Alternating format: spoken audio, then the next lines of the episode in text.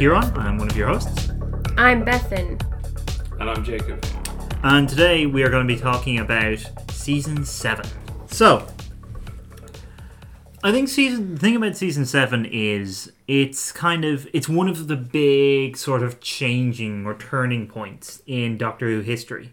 I would say like really second only to in the course of the show to 2005 to series 1 uh, in terms of how much the whole structure of the show changes insofar as obviously we've got a new doctor and we'll get on to him in a minute. Um, we've got uh, a whole new kind of regular cast. So there's a complete change from the people who appeared in the war games for for plot reasons and also obviously off camera. There's just there's no continuity from the people who were in the last uh, episodes um, there's a change in the number of episodes as well. Uh, goes drastically down in fact from 41 to 26 per year um, for practical reasons really um, which also allows for a little bit more flexibility in terms of the production schedule. Most obviously i suppose um, visually the series is now in color. And there's also a transition to um, to working with film more more so than before um, so again it looks very very different uh, which we'll kind of uh, get into a little bit as we go on i think and then behind the camera uh, Barry Letts takes over as producer after um, Spearhead from Space.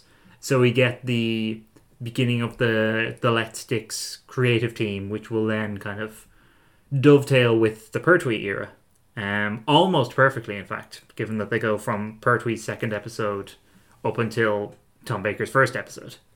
Apart from that, um, we get the introduction of actually in the first two stories of this season, we get the introduction of a couple of fan favorite monsters in terms of the Autons and the Silurians, um, who will make reappearances, both make reappearances to varying degrees and occasionally to varying degrees of success, both in the classic series and in the new series. Aside from that, then, one other thing you have to say about this season is that it's it it's one that tends to do very very well among fans in terms of polls. I mean, topically at the moment, just a few days ago at the time of recording, uh, Doctor Who magazine had their World Cup of the Third Doctor, in which one of the stories from this uh, season came out on top. And because I'm going to forget by the time we get to it, it was Inferno. uh, I'm not gonna like keep that tension going. Um, but every story in this is to some extent regarded as, if not a classic, reasonably well regarded. There's a kind of there's a quality or at least a consistency um, across this season, which is kind of interesting to identify or to investigate in its own uh, on its own merits, really, so to speak. So to move on to the kind of the big elements that are introduced in this season, the first one, the most obvious one, is Jon Pertwee himself, the Third Doctor. The three of us are, would it be fair to say, are particularly big kind of um, Third Doctor fans. Hell yes. Yes, I think um, I think we're all we're all fans of the Pert, as I've never called him before, and will never call him again. Uh, I love it. So, like, um, what can we say about Pertwee, both in this in this season and more generally, I suppose? I think he's got a good balance between um, being amusing and being serious. I think he can do the two modes very well Hmm. and sort of everything in between. I I know I'm aware of some of the criticisms for the third doctor, but I really like him.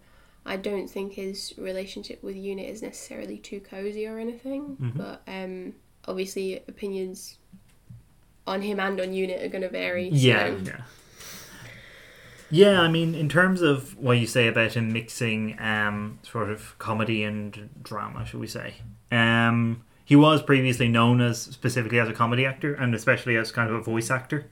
Uh, he was known for radio work. So it's interesting that he kind of he he his is really not considered one of the more comedic takes on the role at all. Um, and even though arguably there are aspects of that kind of that comedy training in there, in the kind at times at least, it's it's something that like he really kind of eschews for the most part.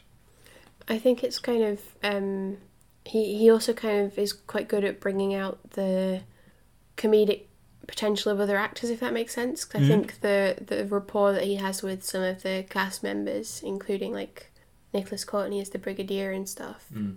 is what brings a lot of the humor to the episodes, which isn't necessarily him like Pertwee on his own. It's him mm. working with other people, and he's not necessarily the most ridiculous person in all of those scenarios. Mm. Although you know, sometimes. Yeah, I mean, it's probably worth kind of touching on some of the criticisms that you mentioned that exist of the Third Doctor. Um, certainly, there was a strain. Uh, there was a strain in Doctor Who fandom around the nineties, anyway, uh, which I think has receded a little bit since. Which painted the Third Doctor as a very kind of authoritarian figure, as not only in terms of the relationship with Unit, the kind of the military setting, but also um, as being quite high-handed and kind of imperious in his dealings with people, as kind of being almost needing to be the center of attention in some ways. And I I don't at all agree with most of that, I must say. But like, I don't know if you guys have any particular takes on it. He's certainly a very confident doctor, Yeah, um, and there is there is a touch of arrogance there, but that's not something that's new in the character necessarily. mm, mm. Uh, I mean, like Hartnell's doctor is certainly extremely arrogant. I mean, the first episode he. He, you know, Ian asks him about, you know, basically how the TARDIS is engineered or something like that, and he says, uh, "You wouldn't understand." You know, he said, "I knew you wouldn't." he just so he's so uh, dismissive of him, and it, and it run it runs through later Doctors as well. yeah, yeah. Um, yeah, so I don't I don't necessarily see that as an issue. I wouldn't say it's overpowering. Um, for, for that that kind of flaw, there's still uh, a lot of kind of virtuous points. I, I think I think I think the the good. I, I personally I like the, the, the confidence of him um, because it sort of it brings out the drama more. One one sort of uh, issue I have if you have a, a doctor who's less confident, uh, and we'll probably get onto this later on with someone like Peter Davison, um, is um, I, I think it somewhat devalues it can it can it can devalue the drama. Um, I think the good thing with Pertwee is he's always portrayed as in control, and so when he's not in control, um, Hmm. it almost heightens the drama more. Um, you know, I mean, like take Planet of the Spiders when he Mm. says that. You know, when the, when the when the Great One says to him that, that he's not accustomed to feeling fear, and he actually looks frightened, Yeah. and it's one of the very few times you ever see Pertwee's doctor look frightened. Hmm. Yeah, I, th- I I agree with you on that. Um, I, I we disagree on Peter Davison, Yeah. but we'll get to that at some point. Um, and I think you're right that that arrogance is really baked into the character, Mm. and I, I I do tend to wonder why it is that um, Pertwee's brand of it seems to wind people up more than say Tom Baker's, which is, Tom Baker's very arrogant. Yeah. Um, and I, in a way, I advisedly say Tom Baker as much as the Fourth Doctor. Mm. Yeah, I know. There's um, there's a a review that Paul Cornell did in sometime in the nineties of I think it was Terror of the Autons, where I know he refers to the Third Doctor as a Tory at some point, uh, in like in the, in the the way that like people do that makes makes Tory sound like the worst kind of swear word. All right, all right. I suppose you want to see my pass. Yes, well, I haven't got one. And I'm not going to tell you my name either. Now, you just tell Brigadier Lethbridge Stewart that I want to see him. Well, don't just stand there arguing with me, man. Get on with it. Yeah, I, I I think something that's interesting about the Third Doctor actually, and about the Third Doctor era, is there's a stock character that you get.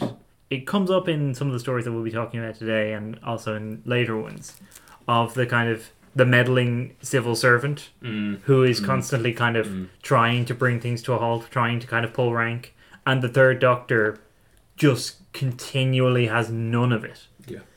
um, which is kind of in a way that there's that's not necessarily anti-authoritarian because it's really it's you could argue um, with some success I think that it's really just a different breed of authoritarianism. But at the same time um, it's I find it very hard to paint him as an establishment figure um, when that with that kind of thing going on.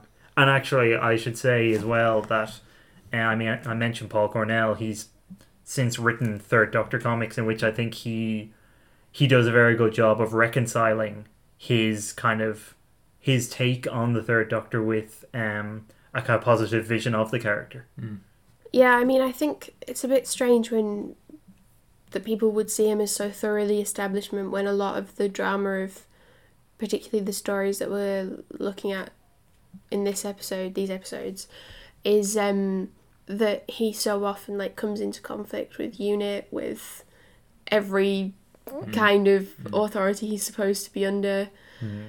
And so maybe that's where the arrogance comes in, but I think it's difficult to see somebody as both like arrogant and a sort of stooge of the establishment in some ways. Hmm. Like they're hmm. not necessarily traits that like reconcile that well. Hmm. And I think that he kind of knows his value to unit and to everyone he encounters and therefore knows that he should just do what he wants.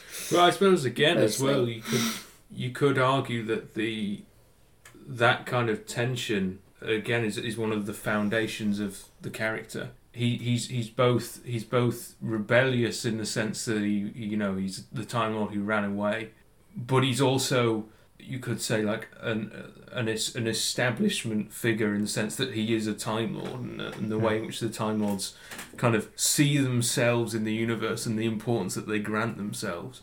Um, obviously, I, I guess this is a little bit different in the sense that the, the the criticism is about his adventures on Earth specifically and his relation to Unit. But I certainly think you could argue that again that tension is is always there, particularly particularly after the Time Lords are introduced and kind of fleshed out more and more. Yeah. Yeah, I think that that tension actually is really interesting. That's something to keep an eye on. I think when we come to episodes like the Deadly Assassin, uh, or even something like um, Hellbent, I would say, um, where the the Doctor and the Time Lords are either in kind of um, indirect conflict or something a bit more kind of complicated than that. Uh, as in both of those episodes, really, actually. Sign of attention when you're talking to me and call me sir. I mean, we've t- we've mentioned Unit a bunch of times already, so uh, I think we should probably talk about them properly. Um, the reason int- Unit get introduced is basically um, similar to the reason why the episode count got shortened. It's because part of the, a big part of the reason Troughton left is because there was so much pressure on him to carry this show, um, and it was such an intensive workload. So what unit do is by bringing in a whole new regular cast it takes some of the pressure off um, the leading actor. Which again is a, a strange thing to reconcile with the idea that uh, the third doctor is one that everything kind of has to revolve around. But anyway and of course it brings us a kind of a military setting which some people have found quite troubling again people who, who aren't big, particularly big fans of this era and i this one i kind of i understand a bit more but um, well, yeah. Again, I don't know how. How do you guys feel about that? I mean, to be fair, if if like Doctor Who as it's being made now suddenly went into like a full military, completely military setting for the most part, I would be confused and not too happy. I mm, think. Mm, mm. So there's partly maybe some of it is the fact that I feel like I'm looking back on something.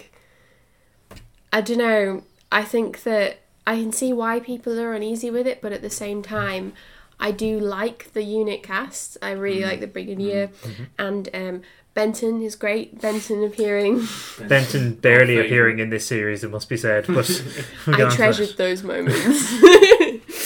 um, we had to re-record this episode, and in the previous recording, Jacob um, mentioned Oh, something yeah. about a letter that was written. Golden nugget of a fact. Um, Yeah. Yeah. Apparently, Sergeant Benton was uh, given increased appearances um, after people writing in and saying they love Sergeant Benton, including 500 women from a textile mill in Lancashire. So. Heroes. oh, it's such a nice, a nice, a nice, heartwarming fact. but yeah, um, I think that part of the reason why they sort of get away with it is that the unit cast are all quite fun and I like them. but I don't know, I feel like they're kind of I mean they are a military organization, but they're kind of involved in like spooky alien stuff, Mm, which kind of separates them a bit from any real military Mm. context, I guess. The I think the other big complication with uh, UNIT is that it's always defined as an international force, and often it's put into conflict with the national military. Hmm. So, like, uh, if I think of like ambassadors, so Mm. the the, nation, the the the military of, of Britain are, are villains as such, and and units the good force. And similarly, in the invasion of the di- in, yeah, invasion of the dinosaurs, um, it's the same thing again. It's Mm, it's yeah. the the authoritarian uh, group of, of the British military. I assume that comes out of Letts and uh, Terrance Dicks's sort of own own political philosophy. Because uh, as far as I'm aware, both of them are sort of like uh, internationalists. Yeah, so I think that's somewhat ameliorates the tension, but at the same time, UNIT are still going around with guns shooting people. Um, which is quite interesting for a UN force to be uh, to be doing.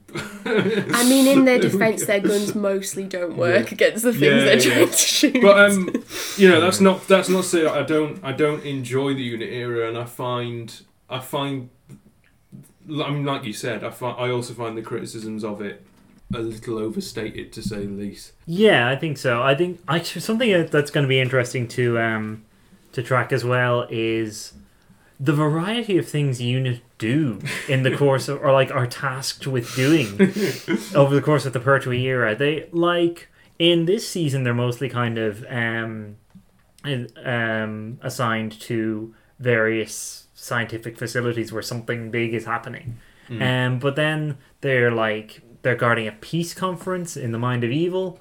Um, they're kind of they're involved with kind of a weird variety of things for a, a task force that seemed to have quite a narrow sort of um, a narrow Purview. yeah I guess, like, if there's no aliens, you've got to find something else to do. yeah Just like basic admin. Cuts Um, could be cuts. Who knows? yeah it could be probably is actually yeah it was the seventies everything was full. We're down to 50% staff levels, so unit have to like do security work. What the Yeah. hell unit cope with a three day week? talking about unit inevitably leads us on to talking about the most visible aspect of unit which is the brigadier Yeah. Never mind, we'll soon fix him. Jenkins?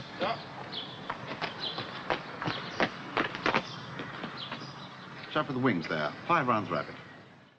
And I mean, I think we, again we all have a lot of affection for the Brigadier, as I think like pretty much most Doctor Who fans do, um, and a lot of that has to come down to Nicholas Courtney, who there's a there's a really interesting I, I can't remember exactly which post it is on or which entry it is in TARDIS Eruditorium, but there's a uh, I know that she compares uh, Elizabeth Sandifer compares the Brigadier to the Colonel character from uh, Monty Python's Flying Circus, who is this kind the the figure who, if you're not familiar, who would kind of occasionally just interrupt a sketch and say, "No, no, it's too silly," um, and so forth, and just kind of shut things down, and was this kind of this strange element of um, of stability in a weird way. This strange kind of agent of order, I guess, in a in a very chaotic uh, medium or um, milieu. Milieu is one of those words I really like saying, like oeuvre. anyway, Well, we'll, we'll get we'll get to people with vaguely European pronunciation. Oh, Oh, I've forgotten about we that. sure will. Thematic. Um, but the Brigadier, um, Yeah, I and I think something that we'll track actually as we go through this episode uh, at this, this and the next episode is how the brigadier that we see in season seven is maybe not quite the brigadier of people's memories. It's not the brigadier of really the rest of the Pertwee era. It's certainly not the the brigadier who turns up in episodes like Mawdryn Undead or even Battlefield. Mm. He's kind of a sharper figure here, and his conflict with the Doctor is maybe a little bit more pronounced. Yeah. So, I love him, but he did like spoiler alert kill all those Silurians. We'll get to that. So I don't know. I feel like there's a lot of stuff that we're talking about here where I'm kind of saying like, yeah, I can see how that would be that terrible thing, but also I like it, and that's basically how I feel about the Brigadier a lot of the time. Hmm. I, I mean, I I don't think that they like paint him as being in the right, but they definitely don't. In the Silurian specifically, sorry, I don't think they I don't think that they present his actions at the end of that story is justified, but I mm. also don't think that they then use that as a way to like interrogate the character or mm. unit in a way in in as thorough a way as they could have done. So it's a bit weird. It's not quite glossed over because they do mention the Silurians at the beginning of Ambassadors, but it's just mm-hmm. kind of like, oh, remember when mm. we killed all those mm-hmm. people? yeah. The doctor's kind of like, oh, that was bad, and then forget That about it. pesky brigadier. There's also um, there's also the fact that he uh, tries. I mean, he can't. He doesn't realise this, but um, he tries to hold the Doctor against his will. He refuses to give him the TARDIS key Oh, because he true, thinks yeah. he will run off. Yes, that's true. Um, which and he's right. Oh yeah, yeah, he is right. but it, but it's, it's uh, again. I think you're right. It's that more pronounced conflict between the two of them, um, and yeah, it's it, it, it's. I think it's it's more authoritarian than uh, than than we see him later on as well. I would say. yeah. Um, I don't know. I, I again, I like the Brigadier. Uh, I think Nicholas Courtney's like just perfect for it, Mm, and yeah. he's very good at giving irritated looks.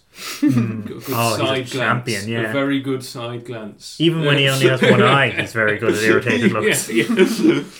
he channels it into a more focused, irritated look. I mean, it's another. It's. I know you were saying earlier about the the comedy aspect of it. it. It's one of those cases again where the comedy comes through the seriousness. Um, Nicholas Courtney is funny because he's so serious all the time. He's a, he's a very, very good straight man. He's very deadpan. Am I interrupting? Yes. And I mean, moving on from that, I suppose, um, in still in the, the unit vicinity, um, we should really talk about the companion for this series. yes. Um, Liz, who is a weird companion in that if you define companion as someone who travels in the TARDIS, she's not. Aw. She never gets to travel in the TARDIS. But nobody, I think, would ever dispute that she is a companion. Hmm. But she's also kind of she's kind of nobody's favorite companion. It has to be said. Hmm. People like her. Don't get me wrong, but you'd be you'd be searching a while before you'd find anyone who like who would really go to bat for her. Hmm. Um, and I, I think like maybe that's partly because she only has, uh, she only ever had one series in which, as I say, she never got to go in the TARDIS, so she never got to do the kinds of things that Doctor Who companions do. She never got to go to another world. She never got to go back in time or forward in time, and she never got to say, "Let's just go back to the TARDIS and ignore this terrible thing that is happening." Um, she never got to say, "Doctor, I'm stuck." I'm glad. But um, yeah. I mean, what do we think of? Do first of all, would you like? Would we like to have seen more of Liz? Do you think? Yeah. yes, definitely. I mean, I like Jo as well, so I don't want to. I don't want it to feel like I'm prioritizing one over the other. And I'm glad that we did get all of the Jo stuff that we did. But Yeah. I really like Liz as a character, and I feel like if she had got even just one more series, it would have been really interesting and could have potentially like elevated her to like the status that some of the other um, companions have. Because the thing is, when you were saying like I was, when I think about Liz not being anybody's favourite, then I'm sort of sad. I'm like, oh no, but I like Liz. But then uh, we've got a future episode of this podcast coming up where we're going to talk about favourite companions and we're coming up with a top five. And then I was like, well, I don't even know if like she's going to make my top five, so I'm part of the problem. Yeah. I think we. I think it would have been. I think it. I think it would have been nice to have got more time Mm. to spend with her as a companion. I think the thing that I really like about Liz is the fact that, uh, and it has to be said, unfortunately, this is unusual in the program, is that she's actually portrayed as an equal. Mm, um, yes. You know, and uh, she she can not just sort of assist, but like actually kind of research and and uh, kind of be on a level with the Doctor. Um, and I think, unfortunately, that was Barry Letts's and Terrance Dicks's reason for actually removing her from the program was that she was seen as not uh, she she wasn't facilitating explanation of the plot, um, which I think is not true at all. Mm. Uh, I mean, for a start, you have the Brigadier there anyway, Mm, uh, yeah. who they frequently use to explain plot points. Yeah. Um, but also, like, it's still perfectly understandable. Like, even when she's talking about something scientific, it's not put in a way that that the audience can't understand. Mm. Yeah, it just it, it's it's just a real shame because I think I think she plays it very well, uh, and I and I really like the character, uh, and I like the fact that she's a scientist who's portrayed as an equal. Um, Yeah, yeah. I think I I have a real fondness for the kind of um, the the more kind of sciencey characters, the more Mm. sciencey companions who. Except Adric. I, I- I almost felt like that went unsaid. I'm sorry. I, I shouldn't have allowed him in with the sciencey crew. no, that's Nyssa's job. oh, Um, but yeah, like people like Nyssa and obviously like like Romana, Mm. who's kind of the, the prime example of this. yeah, um, who get who get to be the ones who are less so in Nyssa's case really, but who are kind of on the equal on an equal footing with the Doctor. And you don't you do, you're quite right that you don't lose any of the exposition, even with Romana, where there's there's no one around that they're kind of explaining things to until Adric comes along, uh, ruins everything. this Duggan. There is Duggan in one episode, and a lot of things do need to be explained to Duggan. Yeah, Um, I don't know whether they necessarily get explained to him though. That's, That's another true. thing. Nonsense. What you need, doctors, Miss Shaw herself so often remarked, is someone to pass you your test tubes and to tell you how brilliant you are. I think if if if anything, this series is kind of a good demonstration of the fact that the companion doesn't need to be um e- the the person that's used for explanation Yeah. purposes all Yeah, the yeah. time or that there's room for the companion to have more of like a Hmm. a base of knowledge of their own that interacts with the doctor in that on that level Yeah. um, because clearly they have Liz is such a capable scientist, but they still get across the plots. I mean, Yeah. it's not like Yeah. it may maybe it was more difficult for the writers or something, but I don't think Mm. that's necessarily a reason not to do it. I think it's maybe indicative of kind of stylistic changes in television as well. I feel like in the new series, you you wouldn't there wouldn't be such a f- I don't think there'd be such a focus on exposition. Um, I think because you know it's a kind of long form like every even the shortest episodes are an hour and a half if you total together all the four episodes that there's sort of there, there is this space for this exposition even when it's not really needed Yeah, Um, yeah. Something that I find interesting about Liz actually is um, in Spearhead, uh, which is her first episode, her first story. Um, she and the Doctor like bond pretty much immediately. They just like they they talk science at each other and like immediately like yeah. Uh, and Bond, it must be said, in opposition to Unit and to the Brigadier. Uh, neither of neither of them being particularly big fans of his authority. Um, but what strikes me about that is it's very much in opposition to the.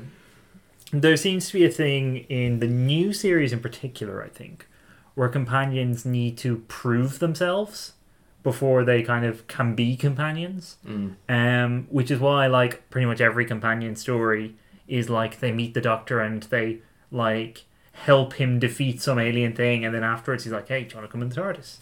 Um, I mean, it's it the the idea of there being a standard for companions is very explicit in series one, which we will get to, but um, in the classic series, there's less of that. People kind of stumble into the TARDIS quite a bit more, but Liz, um, like like in the case of, for instance, Tegan, they literally just wander in by accident.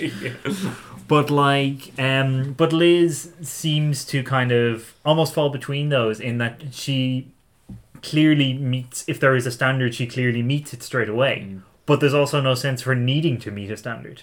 If you want to be my friend, you have to answer my riddles three. If you want to be my friend, you gotta. Um, Get with my lovers. oh god.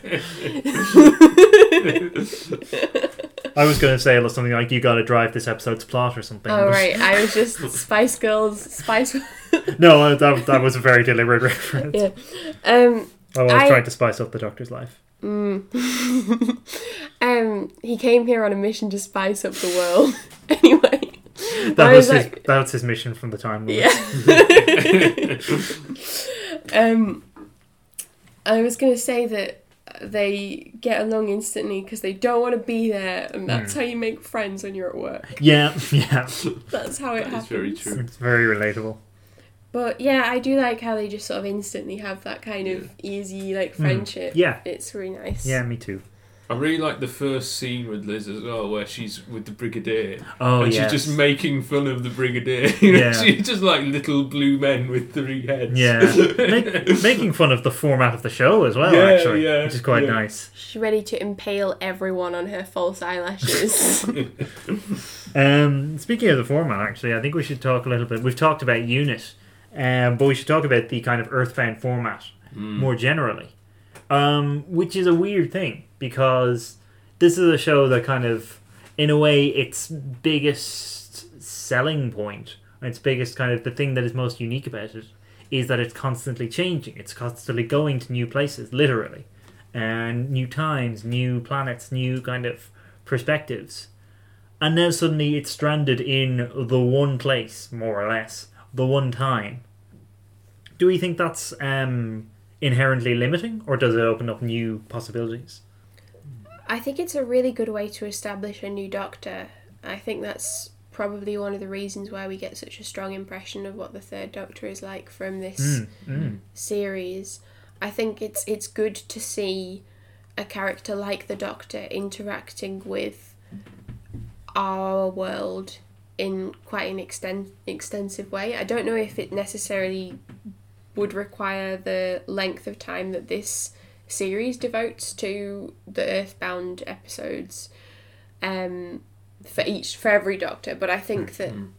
it is quite handy because I think if you are introduced to a new Doctor in like a completely unfamiliar planet or time, then that's already unfamiliar. So it's not that kind of fish out of water effect can be mm. quite useful mm. for figuring out who this who this person is and what he's about. I- And it's shoes. Turns out it's shoes, yeah. Where? Where are my shoes? I must find my shoes.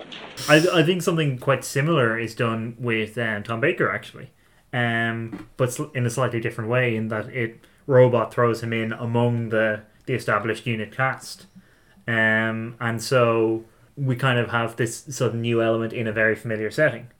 Uh, so I think there's there's something similar going on, and it also um, establishes. Obviously, we're not talking about robot, but it d- establishes the distinction because whereas the third Doctor was happy to hang around on Earth most of the time, the fourth Doctor immediately buggers off and comes back to Earth like a handful of times in the next seven years of the of the show.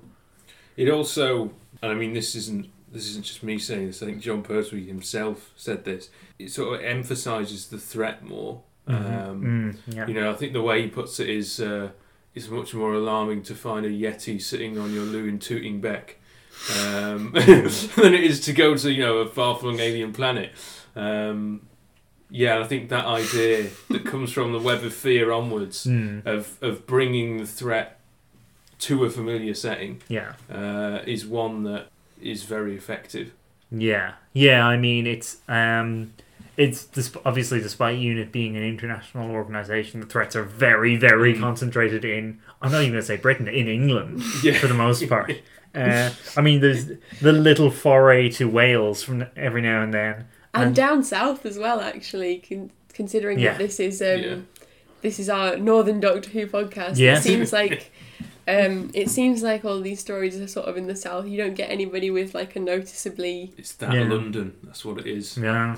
That London. Mm. Which, given that one of the stories is basically about mining, is all the stranger. Two of the stories are ki- kind of involve mining, actually. Mm. It's all about going underground. Yes. Because like, where can you go if not up? There's one about going up, and then there's two about going down. yeah. And then there's one about plastic. Plastics. Yes. I was gonna say actually, uh, just one quick thing about the Earthbound format is it's quite good for stuff like the Autons, where it's making stuff that we, well, I mean, we don't see mannequins like that every day, but mm, like mm. stuff that you see every day, scary. Yes. Like particularly with the stuff with the doll factory, which I imagine we're gonna want to talk about when Yeah. we do Spearhead from Space. Mm. But I think that that's one of the advantages of it, because a lot of the I mean, if you think of the episode from the new series that has sort of spawned the most iconic monster, it's probably Blink. That's set on. Earth as well. Yeah. So I think that there's something to be said for the fact that those can have the most fear impact because you're forced to imagine. I mean, they do it less successfully as well. I'm thinking killer Christmas trees, but but you know, Yeah. there's, Yeah. there's something to be said for taking the ordinary and making it terrifying. Yeah, for sure. And like, and certainly, again, this is something we'll talk about um, when we get to series one. But like, it it is striking that um, Rose took that iconic image from Spearhead of the the Autons breaking out of the um, the shop windows and just straight up lifted it uh, and put it back in the in the new series again. And something that Rose is very uh, concerned with, again, as we'll get to, is establishing um, the setting as contemporary Earth, if a slightly weird contemporary Earth. Um, so yeah, um, one other thing that I want to get ta- touch on before we get into the episode specifically is the sort of arc of this season, which in a way is like a really anachronistic way to look at it because nobody thought in terms of arcs in 1970, uh, but we do because we are good 21st century people who have seen Breaking Bad and stuff like that. Uh, and unfortunately, Game of Thrones. I've done a literature degree. So, as have we all, actually. So, That's another thing that unites us. yeah. Um. So, but I think it is worth talking about the kind of the way the setting is. Particularly I think the way the Doctor develops over the course of this season because he spends quite a lot of um, Spearhead from space trying to run away unsuccessfully. At the end of Inferno, he tries to run away unsuccessfully again. So is does anything happen to him in between, um, or is he basically just standing still in terms of character development for the whole season? so, I think I'm not. I don't have a definite answer to that, but I think that when we last sort of talked about this, I came to the realization that I think that in a lot of ways, the series would have had more of an arc if the middle two episodes had been flipped, mm, so that yeah. it went Spearhead, Ambassadors, Silurians, Inferno, because then you'd have the kind of the horrific events of the end of the Silurians would then go into this exploration of what the uh, what the extreme of those mm. personality traits in the characters could mm. lead to. I still think I still don't think that the Doctor doesn't change at all, but I think that it's probably quite subtle. It's not like a dramatic shift that I can put my finger on and say this is where the Doctor realized that instead of this he should be doing this or something. I think it's more yeah, I think I think him running away at the end feels different to the beginning. Maybe just because he has more of a sense of what he's running from. Mm. But I don't know about that. Certainly, sorry, um, running away at the end um, comes immediately after him kind of bad mouthing the Brigadier, um, explicitly comparing him to his um, his fascist otherworld pers- equivalent, So yeah, th- I think there there is that, that sense of him kind of it, there's there's something of the temper tantrum as well about that one that one. Um, whereas in Spearhead, it's part of a plan.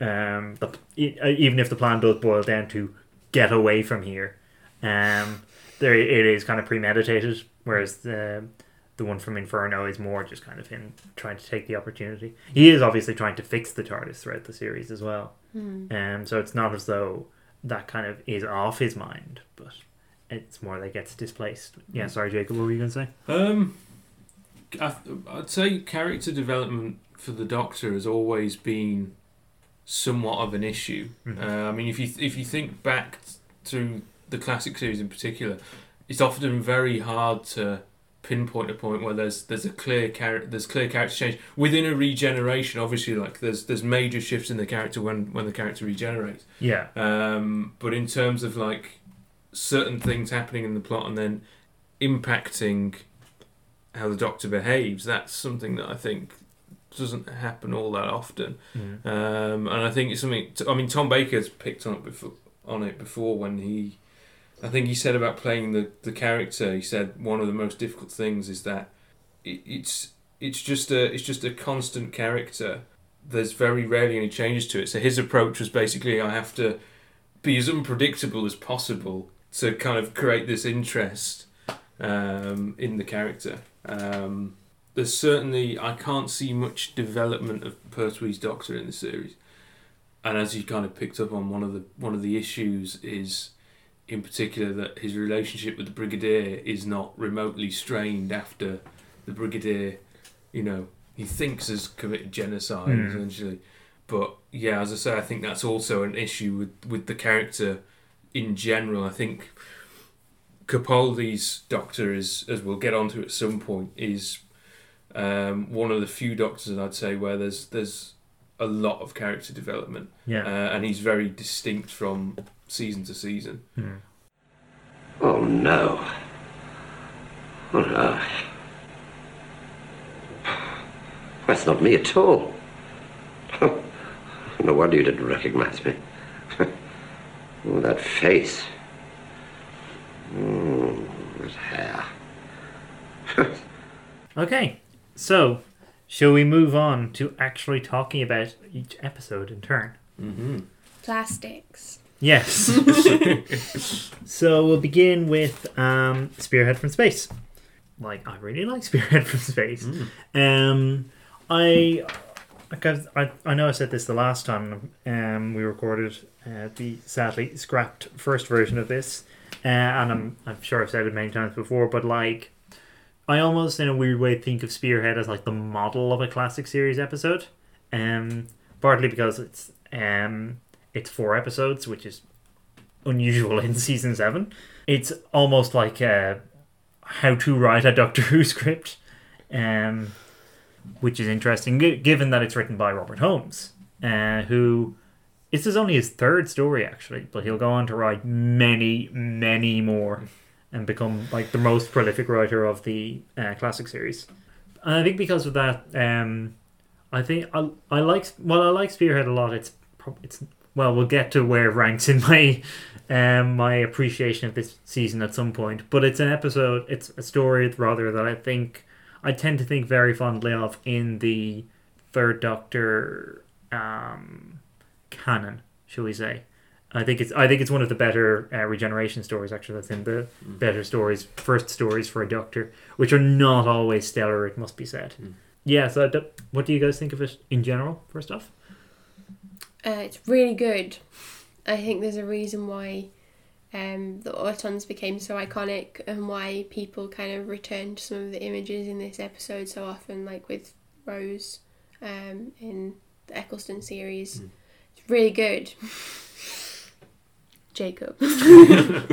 Um, yeah, I, I, yeah, I, I really like Spearhead from Space. Um, I think you're right. It's definitely one of the stronger regeneration episodes.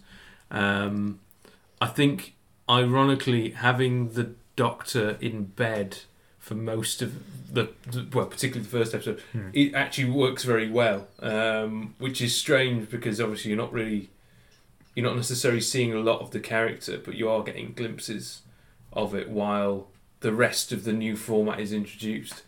Um, I think it's also worth saying as well that um, visually it looks really good. Um, Mm. Yeah, it really because does. it's on film. Mm. Um, and it just it just looks so the directions look so fluid. Uh, Mm. it's, it's just great. Yeah, it really is an astonishing visual leap if you kind of watch straight from the War Games to Spearhead.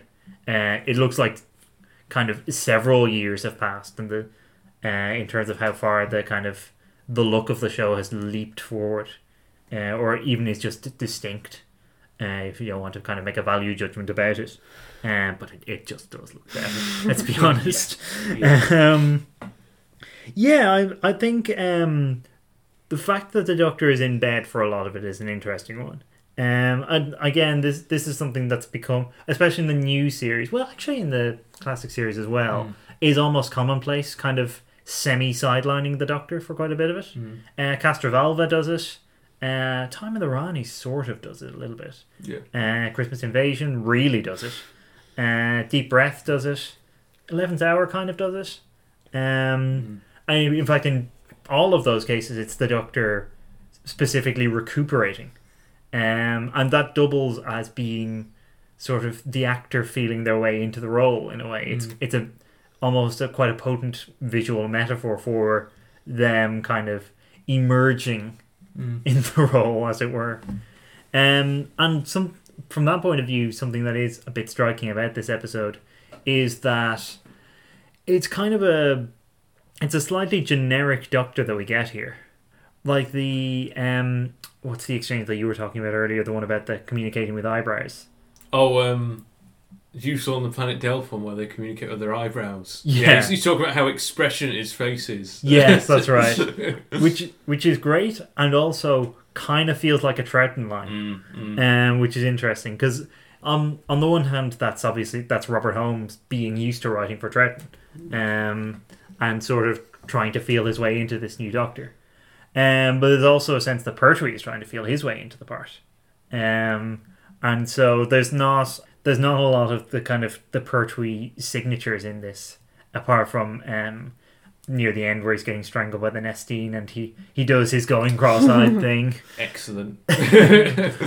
but otherwise, um, it, I w- it's it's maybe a little bit unfair to say he feels generic, but um, he's probably he's not quite the third Doctor that we know, which makes sense because it's the case for almost every Doctor in the first story, um, with maybe one or two exceptions. Once he gets the frilly shirt on, he's good. Well, He's exactly. good to go.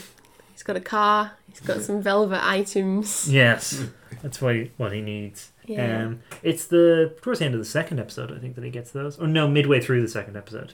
Oh right, but it's only when they become his actual possessions rather than stuff he stole from the doctor's changing room. Yeah, exactly. Again, there's that rebellious streak. Yeah, yeah, true. No, there I, there is definitely something in that, like the fact that he steals the clothes in the car, and the fact that he then kind of bluffs his way past the unit guard by just kind of browbeating Yeah. him, not letting him speak. Played by uh, the producer Derrick Sherwin, who looks like he hasn't slept for about five weeks. Yeah, and and pretty much looks like he has just stepped into a part and doesn't know what to do with it. yeah, yeah. um, which works very well for the part, Yeah. funnily enough. But um, yeah, there's that kind of there, there's there's something interesting, I think, in the context of the wider Third Doctor authoritarianism, uh, quotation marks authoritarianism, in that the fact that he's kind of pretending to an authority he doesn't actually have in that scene, and just kind of trying to bluff his way past the guards. It's um. It's the thing everyone does in D and D, basically, where they try to try to talk their way past guards and roll a deception check.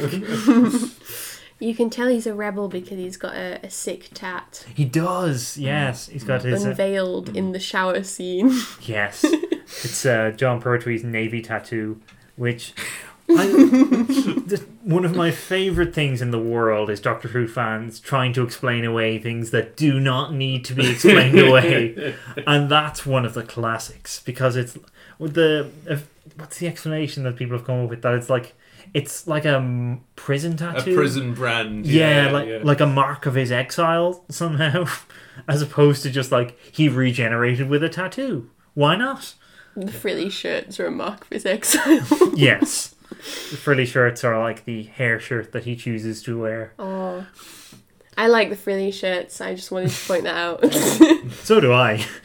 I mean, on on that kind of note of undermining authority, I think that there's a really interesting thing about the the way this episode progresses that only struck me like after a few viewings is the the character of the janitor uh, in the hospital in episode one who is ignored by the uh, the doctor doctor with a small d um the doctor who is looking after the doctor uh, as being kind of beneath him in some way. Uh, got, incidentally, the janitor with a, a regional accent, with a Welsh accent, I believe. One of the few characters in this story with a regional accent. It's also one of the only Welsh actors on British television at the time, it seems. Because every time, every time there is a Welsh character in a 1970s TV program, it is that man playing him.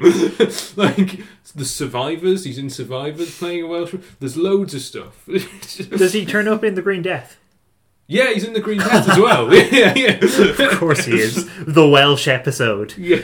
I really want to know who he is now. I hope he's got a very Welsh name. I Or think maybe called. I think he's called Talfryn Thomas. That's a good There name. That's his name. I think it would it would either have to be a really Welsh name or like a not Welsh name at all. Like if his actual name is John Smith. I might be totally mispronouncing that, but I'm sure that's what it is. Um, yeah, but the, the thing that strikes me about him is the fact that, as I say, he's ignored and he's kind of, he's almost like fading into the background. But he's the one who then calls the press, which um, is how the, the Nestene finds out about the doctor and about what's going on. And so he's the one who moves the plot along. Yeah. in a way precisely because he's been ignored. And there's something interesting. There's there's an interesting thing always going on with um, a lot of Robert Holmes scripts in terms of the kind of uh, often often this is framed in a kind of an explicitly um, class dynamic as well. But the the sort of ignored element, which turns out to be really important. So the the one that pops into my head straight off is Binro the Heretic in the Ribos operation, partly just because I love Binro the Heretic. Um, because again, Binro the Heretic is it's such a D and D name, but um, but yeah, the the notion of the this character who's living in kind of, kind of a literal kind of um sub layer of society, um, who ends up being like weirdly influential on the plot. And it also happens with um, in Spearhead with, with Sam Seeley, the uh, the poacher as well. Um, you know, who who hides this sphere in the hope that it'll accrue value and he'll he'll get a reward for it. Yeah. Um, and again, like he's he's someone who is seen as insignificant, um, who is actually extremely significant, Has a regional accent as well. and yeah, has a regional accent. I can't really. He's got kind of a generic sort of West Country accent. Yeah. Well, I mean, it's it's all unfortunate um, sort of trope of 1970s Doctor Who of Yeah. the, uh, the the the the silly yokel. Yeah, uh, yeah. sort of trope. Yeah, there's a few of them, unfortunately. Yeah. It's Yeah. okay, they're gonna get their revenge in the demons. Hmm, the Revenge of the Morris Dancers. oh no. Almost as scary as going to an exhibition of prominent civil servants. Yeah, I like. I am. Am, I'm amazed there's as many people there as there actually are when the Doctor and Liz turn up. Because, like, um, I mean, I, I love my dad, but I can't imagine anyone going to uh, to see a waxwork of him. um.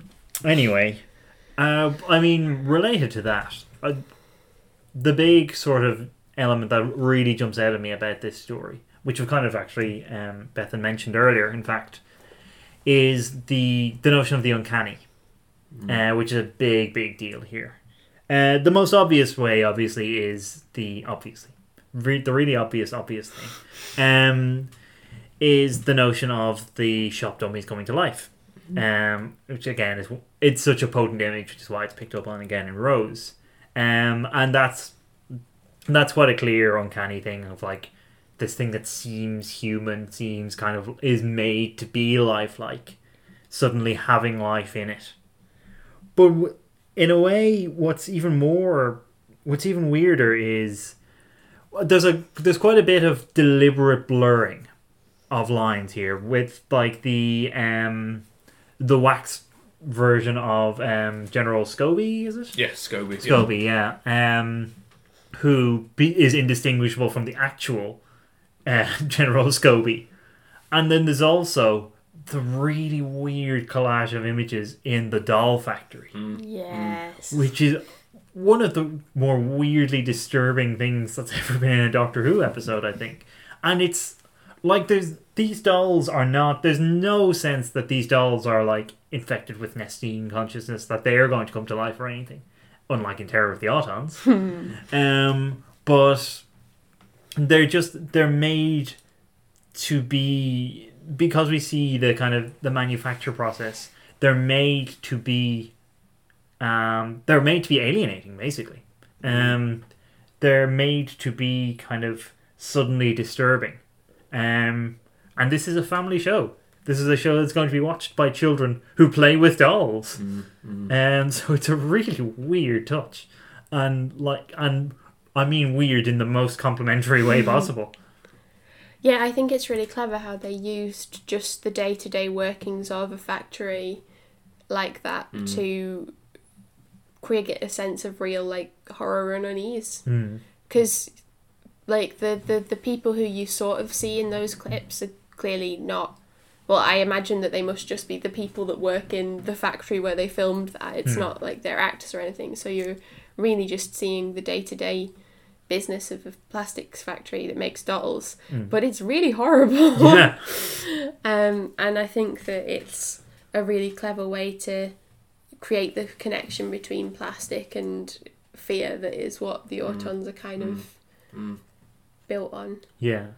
I think there's also, uh, you know, I'm going to get into economic history now. Good. Good. Um, That's what we're all here for. but um, th- there's also, I think, a lot of this story is about. Uh, you know, I certainly get that, that sense of the uncanny, but it's also uh, fear and kind of anxiety about Britain's place within the world economically.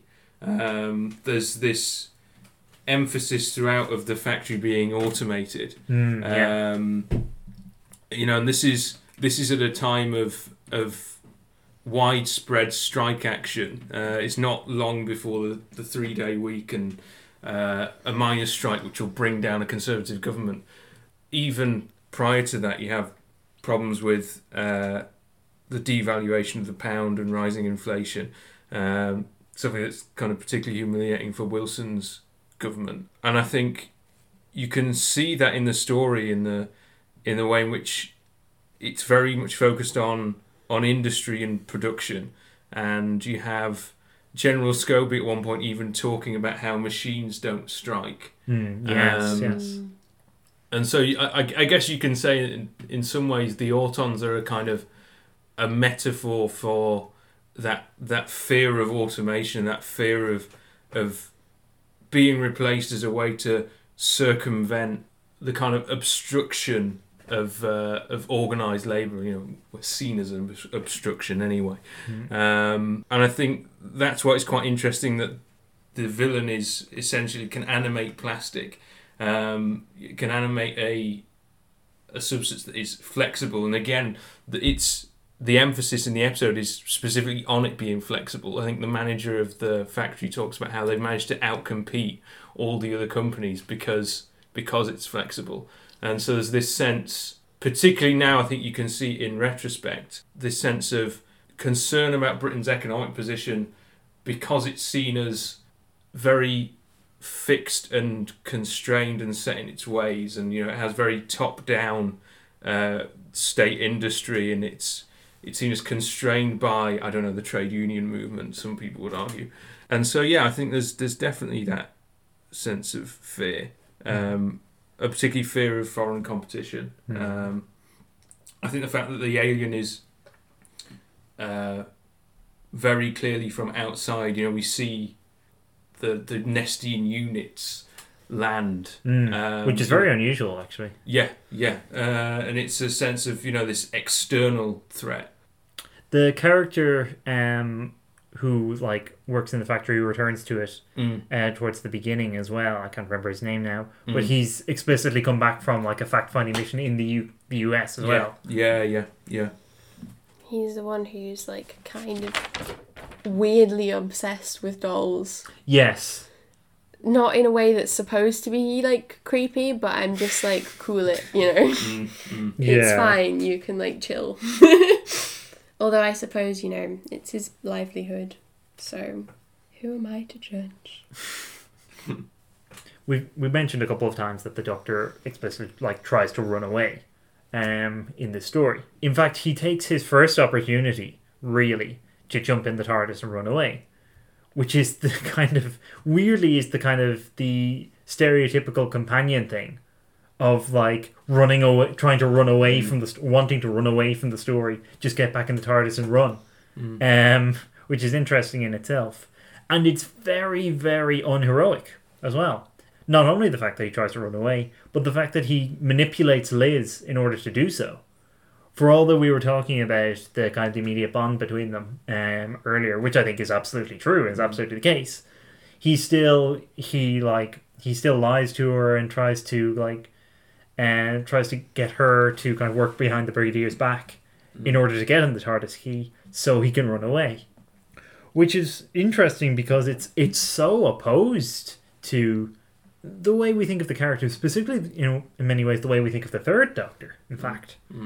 And I, on the one hand, this could be what I was talking about before. Um, this could be just the kind of like Holmes not being sure what kind of writer, Doctor he was writing, Pertwee not being sure what kind of Doctor he was playing yet. It could be that kind of initial uncertainty because it is it's quite Troughton actually again, and that whole kind of move. But I also think you can see it as the beginning of some kind of character development. Back on this because um, given that this the whole animating principle of really most of the Pertwee era is the notion that the Doctor has been is in exile because he keeps kind of flitting between planets and causing chaos.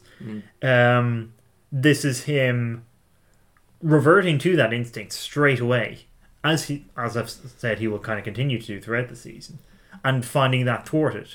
So his next inst- instinct is, well, okay, I'll work with the people around me and try to like defeat the alien menace. Where the third Pertwee era kind of moves forward is that defeating the alien menace isn't where he stops working with the people around him. Um, he kind of he makes use of the resources that they are avail- that they will make available to him, and in doing so, he kind of accidentally ends up forming a kind of. I mean, people talk about the UNIT family. That's as basically what he ends up forming around him, and not so much more in season eight. I think is where that starts when you get um, Jo and Yates and Benton becomes a regular character, uh, rather than just kind of turning up every now and then to get turned into a Primord. But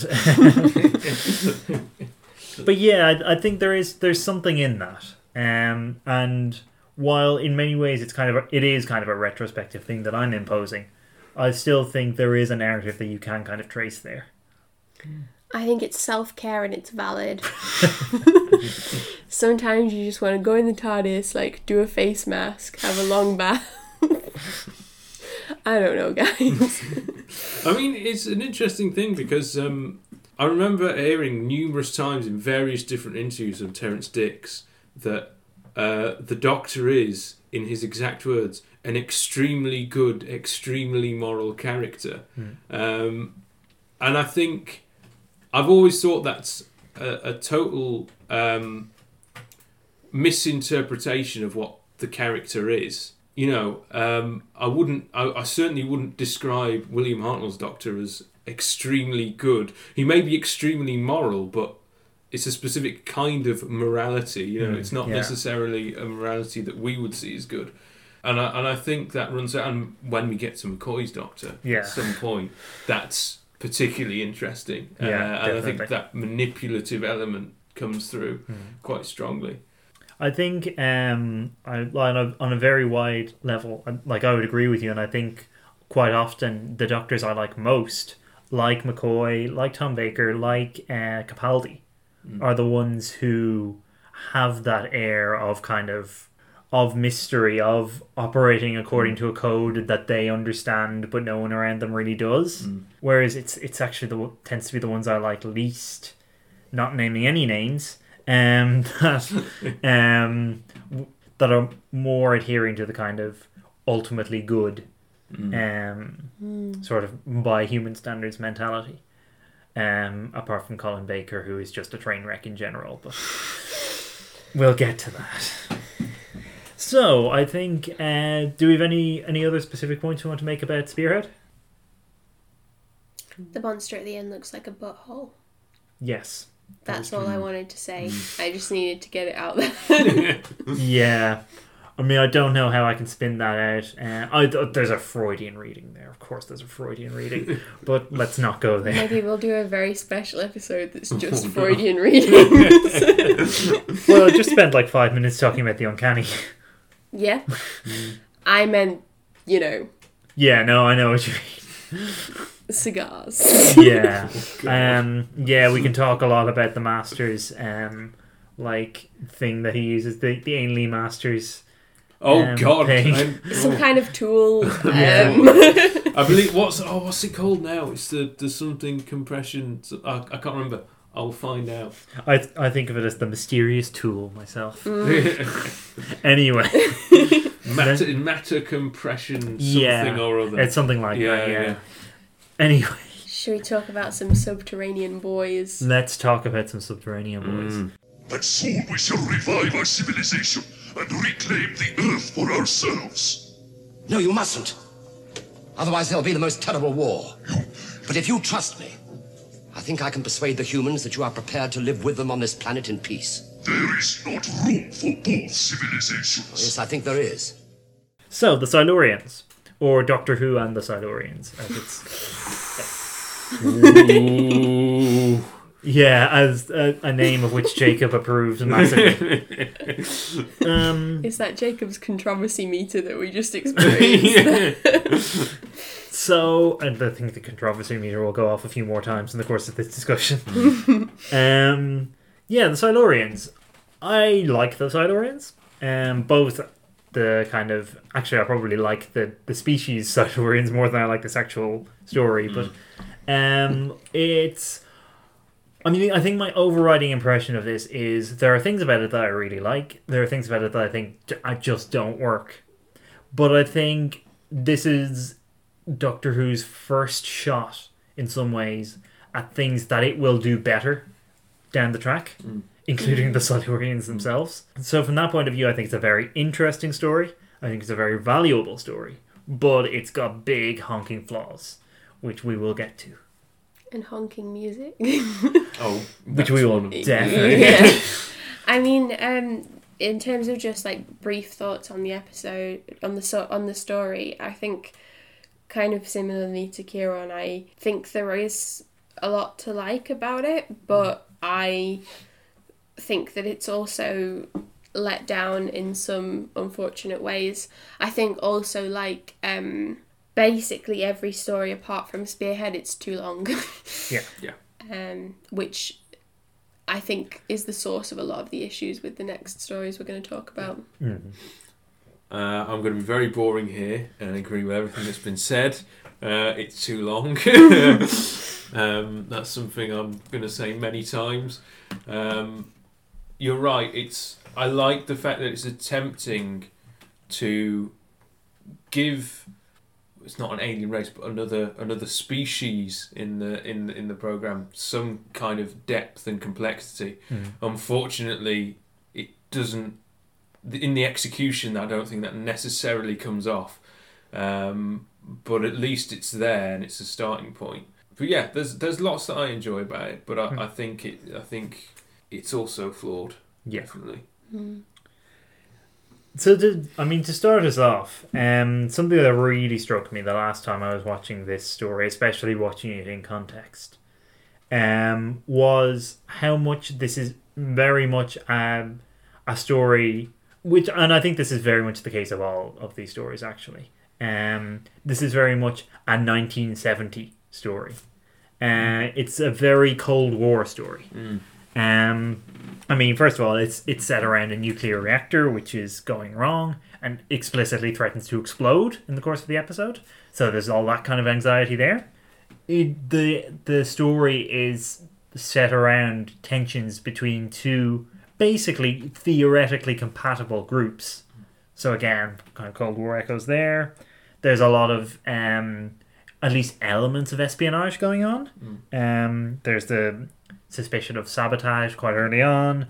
Um, there's the notion of double agents. Um, Dr. Quinn being a double agent working with the Silurians for his own reasons. And then later in the episode, you even get chemical warfare, basically, uh, from the Silurians on the humans. So it's it's kind of it's dealing with very very contemporary elements in the same way that I think Ambassadors is, as we'll go into um, in the next episode. Yeah, I don't know any any any kind of thoughts on that. Um, I mean, it's worth mentioning um, that Malcolm Hulke, who wrote the episode, was a communist. Yeah. I don't know if he was at the time he was writing, but he certainly had been uh, a member of the Communist Party, and uh, so much so that he used to go and write, uh, play, go to East Germany and put on plays. Yeah. So yeah, um, the, you can definitely see that element there, and like you said, this constant accusation of the Doctor as a spy and this this subterranean group who are lurking beneath the surface, and then you know, kind of have possibly infiltrated the the base. I think yeah, you can definitely see it. Yeah, I mean, as as always in in Doctor Who in these kinds of broadly allegorical stories, mm. it's kind of it's exaggerated and it's and, you know the the groups here are humans and lizard men, um, which Whereas of in the actual Cold War, it was lizard men and lizard men. yes. I don't actually believe that. No, none of us do. Where's David Icke when you need him? Hell. Oh. yeah. Sorry.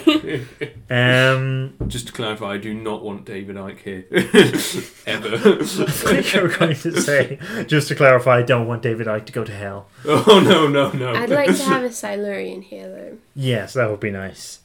That'd be good.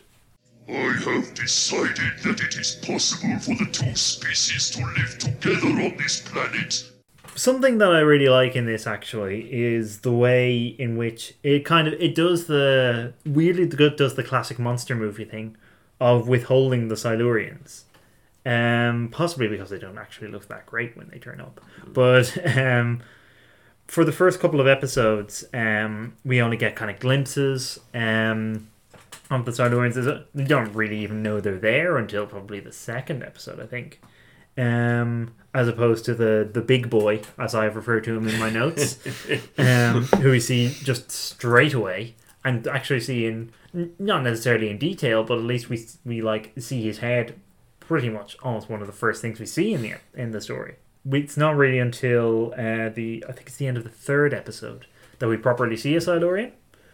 Um, before that, we get like the the something I really like actually the POV shots with the like third eye at the top, um, which does a nice thing where it like in a way it um it helps with making the Silurians less monstrous when we're seeing things literally seeing things from their point of view, but also um but it also um does the the thing of making them kind of creepy, making them kind of flitting around the edges of the kind of human civilization, and of course we see one actually attack and kill a person from its point of view. So I, I think you know, uh, in a weird way, kind of that's a nice kind of technical element that straddles both lines of making them mysterious and monstrous, but also kind of understandable.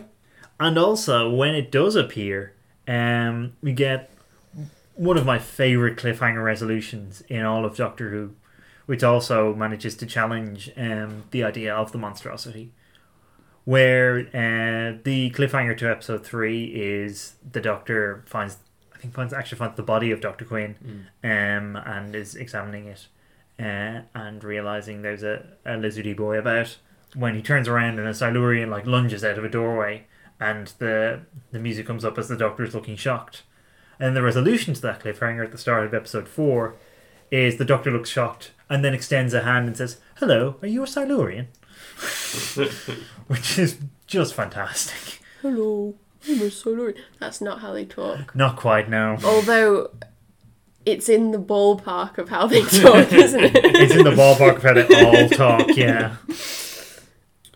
Which I think brings us on to the the big problem with the Silurians, Yeah. doesn't it? Yeah. So the costumes aren't the best. They're also I don't think that they're terrible. I think the hmm. costumes could have been hmm. worked around. Hmm.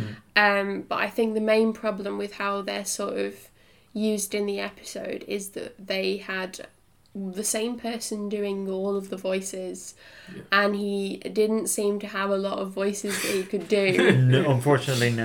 About two. It's Yeah. like when the DM in D and D establishes multiple characters at once, and they have to have distinct voices, but you can only do like two accents or something. yeah. and it means that, although I guess they're distinct from each other, kind of, you don't like that. Some of the voices are just ridiculous. Um, and I think they would have been better off just hiring like more voice actors. Also, they seem to have. I think we established um, last time we spoke about this that they have more costumes than they seem to be regularly using in the episode. They seem to use about three main Silurians, but they have maybe two extra costumes. There seem to be about five or six uh, altogether when they when they like, like there's a group of them in the reactor room near the end. There's about five or six of them. So I think it's a shame that they didn't um, try and get more of a sense that there was a significant population of them kind of before that point. Because I know they mention it, but it's difficult to not see that when you're only sort of seeing two, maybe three at a time on screen.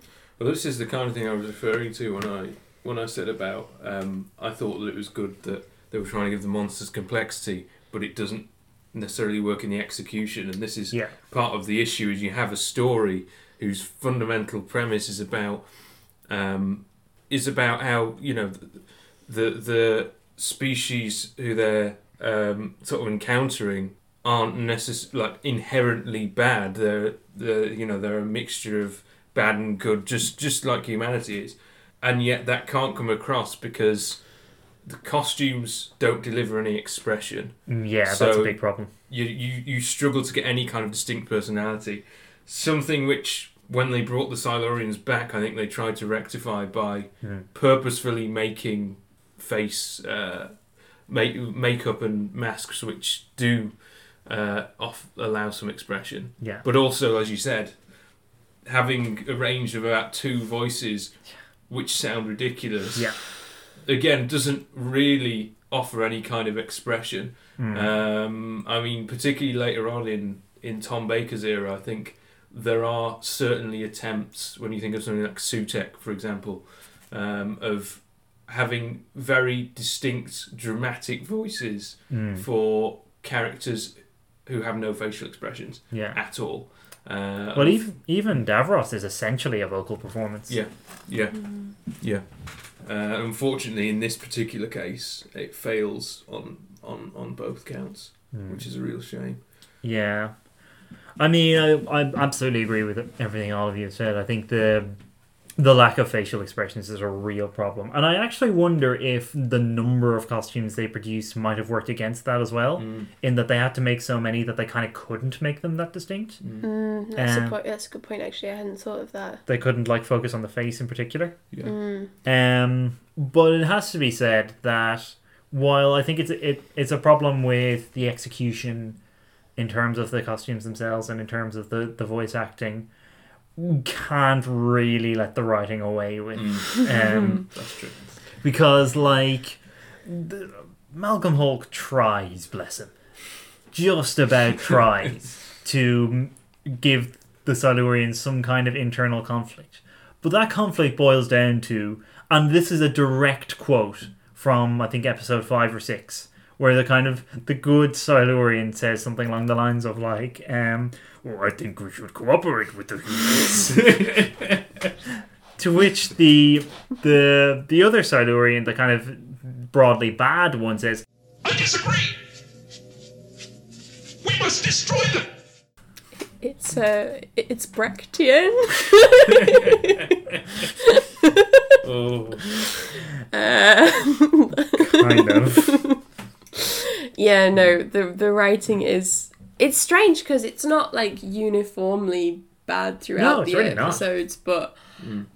yeah, I think particularly when it's bad and given to characters that can't make facial expressions where they're only talking to each mm. other and they're like doing silly voices back at each other it's just kind of a perfect storm of Yeah.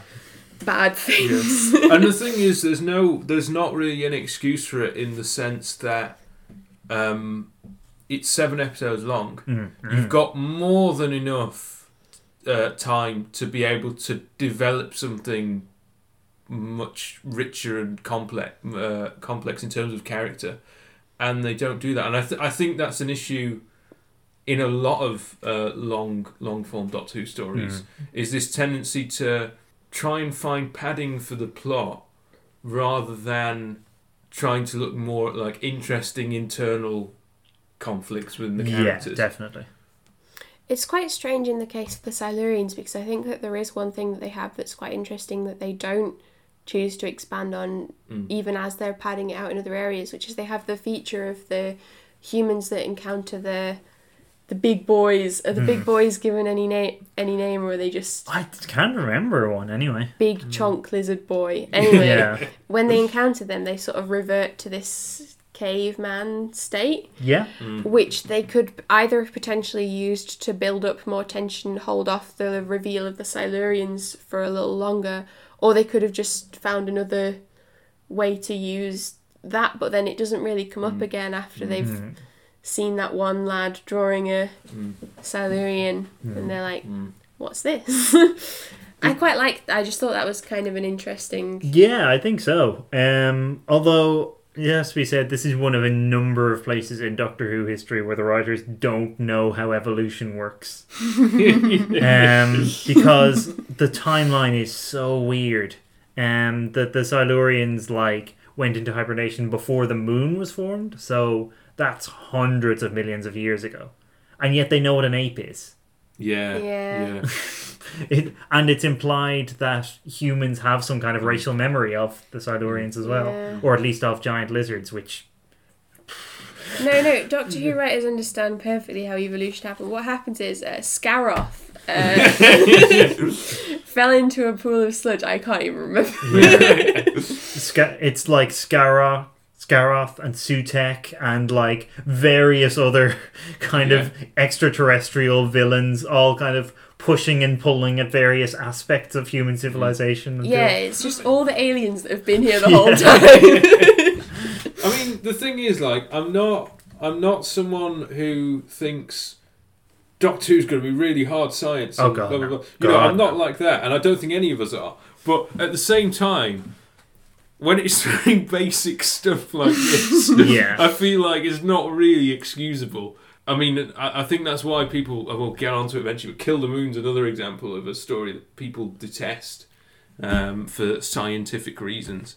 Um, but all yeah. but one brave people. ah, interesting. Although one very prominent um, brave person actually. Mm. Um, but yeah, um, I think yeah, I th- like I don't think it's a big problem because I think stories like even Ghostlight to an extent and Mm. Oh, um, Curse of Fenric like get evolution and certainly survival get evolution very wrong Mm, as well, but it really works thematically there, so it doesn't really matter. Yeah. and even to be honest, I will we'll get onto this when we get to the Bidmead era, but like even when Doctor Who is doing hard sci-fi, It's not It's really. really, really not. It's throwing in words like entropy and recursion every now and then Yeah. uh, to sound clever. Basically, I really like the Bidmead era. By the way, I'm not doing it down, but anyway, the only good science in Doctor Who comes from Liz. yes. Uh, shall we talk about the spa? Yes, so uh, the Silurians um, have a spa underground. This is very important to my understanding of this episode, so I hope that everyone's going to be on board with this. Um, when you see a man in one of the like episodes go into a sort of sludge and then gets dissolved or something. He, uh, he he gets trapped, and then they pick him up later. Yeah, ah. so that's the foot bath for entering the Silurian spa, but unfortunately it was toxic to like apes, I guess. Hmm. Um, but if he'd just managed to turn the corner, he would have found like four Silurians chilling in a hot tub, and another one's getting like an intense back massage from the big reptile boy. Yeah. And I just decided that this was the case very early on, and then like that's just what I think now. Well, what happened was there were just more and more things that seemed to prove your case. Yeah, I would see some them turning a corner with a clear, like relaxed attitude and be like, "That's the look of some guys that have just been at the spa," and uh, like they had the sunbed like chambers that Yes. they sleep in. Yes, This- they've they've been hibernating in sunbeds. Yeah, or some kind of treatment that Yeah, involves. So I think they had a lot to teach us about um, advanced relaxation technologies, and I think it's a tragedy that we'll never get to access that knowledge yet. So basically, the doctor was going, was barking down the wrong. But I was going to say barking down the wrong path, barking up the wrong tree. Barking down the wrong path works a lot better for Silurians, though. That's true, actually. Yeah, yeah. That's their fun But- saying. Yeah. he um, he should he should have he should have just suggested that they could live together through offering a relaxation services. They could Mutual like benefits. yeah, they could trade their Mm. uh, their knowledge of uh, relaxation techniques. Trade beauty Yeah. secrets. Exactly. Yeah. That would be great. And then you could have like Silurian like beauty gurus on YouTube. I would watch. I would like, share, and subscribe. How to bring out your scales at their their best Oh. luster. oh. that would be amazing. So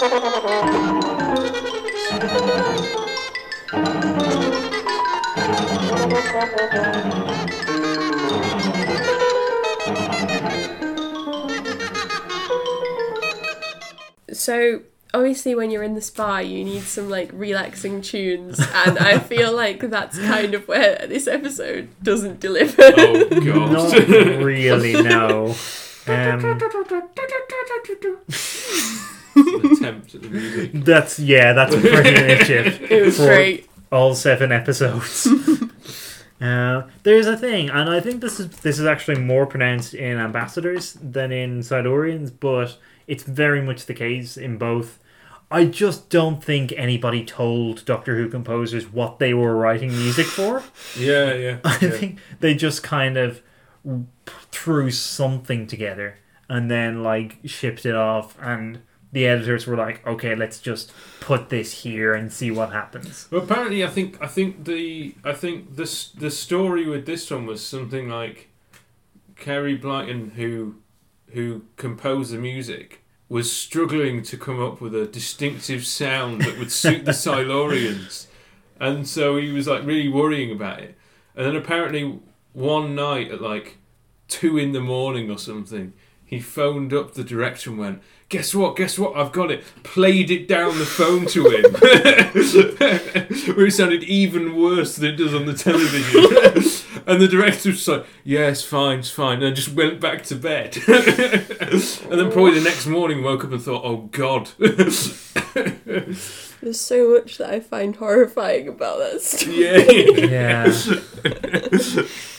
Yeah, I, d- I don't even know that there's that much to say about the music. It's just horrible, really. We were speculating before recording about what would happen if you had Murray Gold score the Silurians. so it'd be like, I think we should live in harmony with the humans. Do do do do do do do do.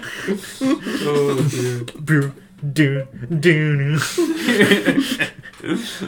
I mean, I, there are some good points about this, this story, I have to say.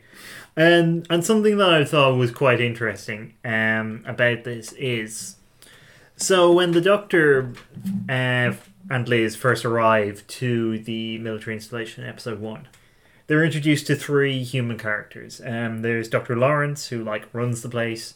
Doctor Quinn who is in charge of the kind of um, what he's in charge of actually specifically. Treachery. As it turns out, yeah, he's the chief traitor. Um, I think I think he vaguely runs the reactor though, um, and Major Baker, who's in charge of security. And all three of those human characters die in the course of the story, uh, which is not unusual in itself, obviously. But they all die due to some flaw of their own. Um, so Dr. Lawrence is too kind of arrogant and too married to his own work to uh, to leave and to like uh, to be treated, in fact, and to succumb to the quarantine when the Silurians unleash their virus, and so he dies from it. And Dr. Quinn, as we've mentioned, is killed by the Silurians. Um, but the reason he's killed is because he's kind of trafficking with them in the first place, and because of his own greed, his own specifically his greed for knowledge, and for the scientific knowledge that they can give him. Um, and greed for knowledge is an interesting one actually because that's arguably something the Doctor himself kind of suffers from at various points, but uh, which is actually worth picking up on at some point. And then Major Baker, uh, it's his own paranoia that kills him, um, because he's the one who keeps wanting to bring the fight to the Silurians. He ends up going down into the caves himself, half cocked, to um, try and kill them. Gets stuck in the footbath, um, and so Kiera. ends up being the kind of the um, patient zero for the virus. So I, I don't necessarily have a wider point to make about that, but I think it is a nice bit of story structure, um, the way in which that works. Because sometimes it's possible to look at Doctor Who stories as like just being kind of spun out, um, especially classic stories as just being kind of spun out across the episodes, um, and sometimes that's clearly true. Um, and I think there are aspects of this ep- this story where it's clearly true. There's clear clearly padding, but there is at other times you look at them and there is very clear kind of there's some some quite elaborate structures being built. And while this isn't necessarily an elaborate structure, I still think it's an interesting one. I think it's definitely interesting in terms of showing that the um, Silurians and the humans are both kind of forces with their good and negative aspects. Mhm. Like the humans, the Silurians have their qualms about working with the humans, but also the humans make bad and bad but understandable decisions as well. Yeah. I think that's maybe what it's going for again with the caveats that we've said about the execution of the Silurian plots. But I think um yeah, I think it is interesting that there's such a number of human characters that don't fall victim to an alien menace so much as they kind of are um undone by their own kind of personal flaws. Yeah. Um, I think you could even say that about the um, the permanent undersecretary named Masters, which entertained me so much because this is the last bi- like stage of the program where you can get away with calling a character Masters without it actually turning out to be the Master. Um, but like, yeah, even even he is kind of while he's a bit more amenable than those other lads, um, he kind of still kind of won't be told what to do. He's insisting on like running back to London, and uh, while to be fair, in his part, it's partly kind of bad timing that he just kind of they just keep missing him. Um, he also ends up succumbing to the virus. Um, and the virus actually is something we should talk about a little bit as well because, again, it's it's actually I think really even though it's an aspect of this story that to be honest I forget about if I haven't seen it for a while, it's actually really effective in the way it's done. It's actually quite horrific to look at, and the the physical effects of it. Um, but even I I really like the idea of um, something that rarely happens in the the Pertwee era is that the kind of consequences of the story kind of spiral out from wherever it's actually set. Yeah. So here we have London and beyond, but certainly we see London actually um, fall victim to an alien plague. Um, the only other, I, I really can't think of many cases where stuff like that happens. A little bit Terror of the Autons, kind of to an extent Claws of Axos as well. Yeah. But like, the stories tend to be very contained, so I think it's a it's a really interesting kind of counterexample of that. And I think that goes for a lot of the classic series. Mm, a lot mm, of the yeah. classic series. I, I think with the modern series, we're very much used to like, here's this massive, huge scale um, of, of, of a threat, you know, that. Yeah. that spreads across the entire planet. And and sometimes the new series takes that far too far. Um, we'll get onto that at some point.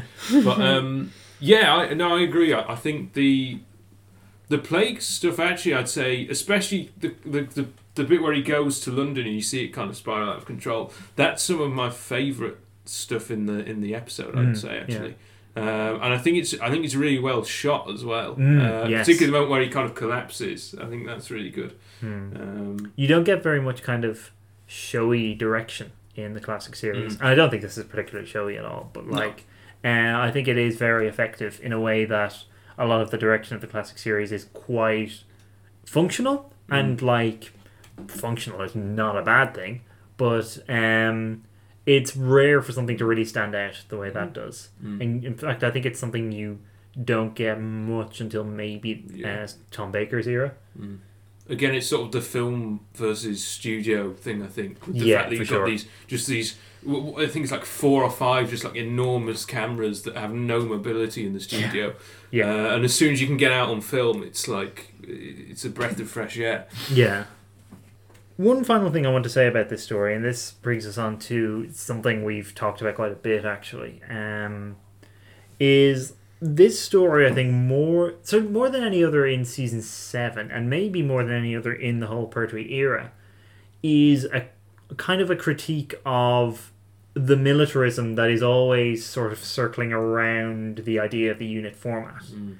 Um, so, I mean, this is personified in in the character of Baker, who is, uh, as I say, is kind of is um, very aggressive towards the the Silurians. Is kind of paranoid about them. In fact, it's him shooting at uh, one down in the caves in I think it's episode two that sort of causes a lot of the problems that the episode the story then revolves around. It's the, it that's the one that then escapes that kills Doctor Quinn and so forth Mm. um, and also some farmer guy. Um, the um, the doctor then is active, like, more so than usual, is actively critical of the kind of military minds, obviously of Baker, but even of the brigadier to an extent. Uh, the kind of military mindset that they both have, um, throughout this story. This is p- potentially the most antagonistic that the Doctor and the Brigadier ever really are, unless you count the parallel universe in Inferno, I guess. So I think some of that is, and this is a case that has been made before, um, certainly on uh, TARDIS Eruditorium as well as other places, but um, some of that is Malcolm Hulke specifically critiquing the new, uh, the new kind of format. But also, I think it's kind of a critique that needed to be made, Mhm. and it's interesting the series gets it out of the way very quickly, actually. Uh, like the second episode of this new format. Uh, and I mean, Spearhead barely even had the new format. So uh, it's interesting that it kind of contains within itself its own critiques so quickly. The Brigadier. He's blown up a Silurian base. He must have had orders from the ministry. But you knew? No. The government were frightened. They just couldn't take the risk. And obviously, the ultimate expression of that is the ending, uh, which, as we've talked about before, is problematic uh, in for the kind of structure of the series, um, because it's kind of hard to see. Because the, the Doctor is explicit about the fact that he frames what the Brigadier did as genocide, and for all that it's mentioned briefly in Ambassadors of Death, it's never mentioned again. Yeah. Which Mm. is really strange on the face of it.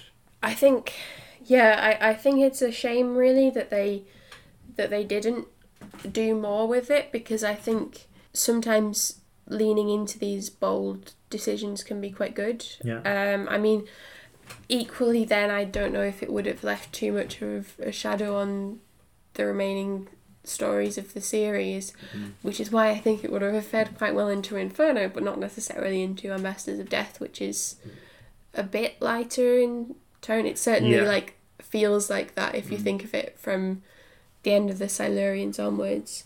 Hmm.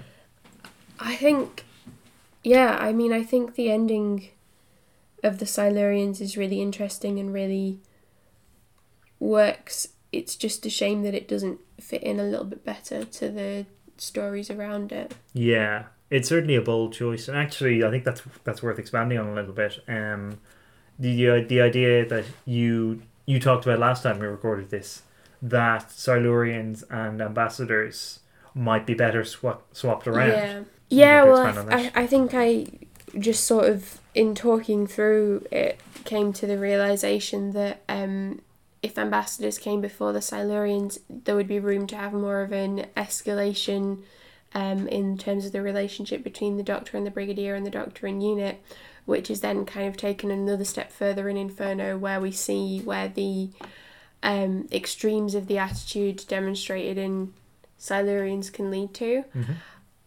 I don't know why they chose to have it the way they did. I'm assuming that there must have been obviously some sort of logic behind it.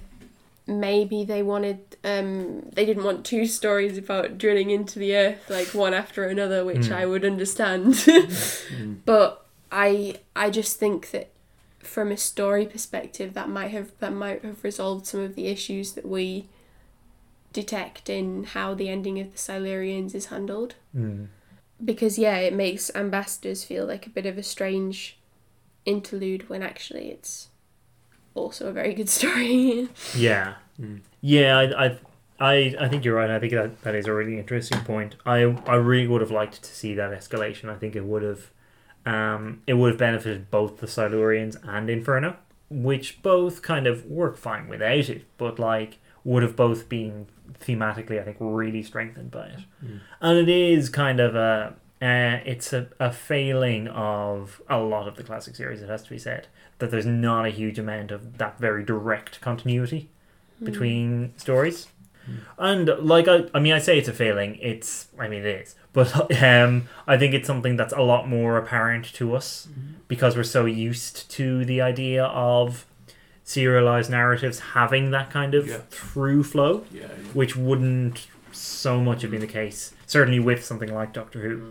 I mean, if you think of the the obvious place to look for uh, a comparison really is Star Trek, um, because the original series of Star Trek is very episodic. It's very kind of this week we're doing this thing, this week we're doing that thing, this week we're on this planet, this week we're on that planet, uh, in the way that classic Who and even New Who broadly tend to be.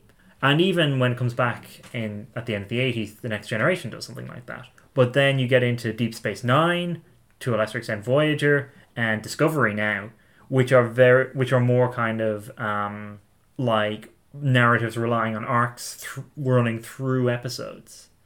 And so it is just a change, a change in how TV is made, I think. But at the same time, um, yeah, it, it is hard to see, and this can be overstated as well because we have to remember that the way these episodes air, uh, it's not like you have the Silurians and then you have ambassadors and then you have Inferno. You have episode seven of the Silurians, then episode one of ambassadors, then episode two of ambassadors, and so forth. So um, it's that it's twenty five minutes a week. It's not like a block of episodes and then another block of episodes, which is the way we consume it now. So it's kind of harder to, to think about it that way. Yeah, yeah. Did people have like video recorders when this was airing? They didn't, No. did they? No, they wouldn't. No, video recorders wouldn't have been a thing until the eighties. I find it so stressful to think about, but then at the same time, that must have. Yeah. It's it's crazy to imagine how people would have consumed television in this way to me because if you miss one of the parts of the story, yeah, then I know. Another, Ugh. another interesting thing about that as well is that um, I, I I can't remember where I heard this, but I believe when the episodes are were recorded in the Radio Times, they didn't actually say. You know, now it'd say one of two. Yeah. Didn't actually say how many episodes it was. Oh right. So s- sometimes you will have like you'll notice there are stories where it looks like the story is concluded, and then you come out next week and it's still I don't know Day of the Daleks or something, you know, Yeah. um, Ah. which is very strange. I'm sure I heard that. I can't remember where it was. It was on a documentary. I don't know which one, but yeah, Yeah, that's interesting. And that's something that I think um, becomes more the case later on, where six parters in particular get kind of split up into different stories. So, like, uh, there was a thing that Holmes um, liked to do when he was script editor, uh, where six parters became like a two parter and a four parter. So, like, Seeds of Doom is probably the best example. yeah. But that's murder. They were intelligent alien beings. A whole race of them. He's just wiped them out. that is the end of part one of our look at season seven. Um, thanks for listening. Um, join us next time where we'll be looking at Ambassadors of Death, we'll be looking at Inferno, and then we will be ranking the season as a whole, ranking the episodes against each other. So please join us for that. And until then, I've been Kieran, I have been Bethan. I've been Jacob. and thank you for listening. See you soon. Thank you.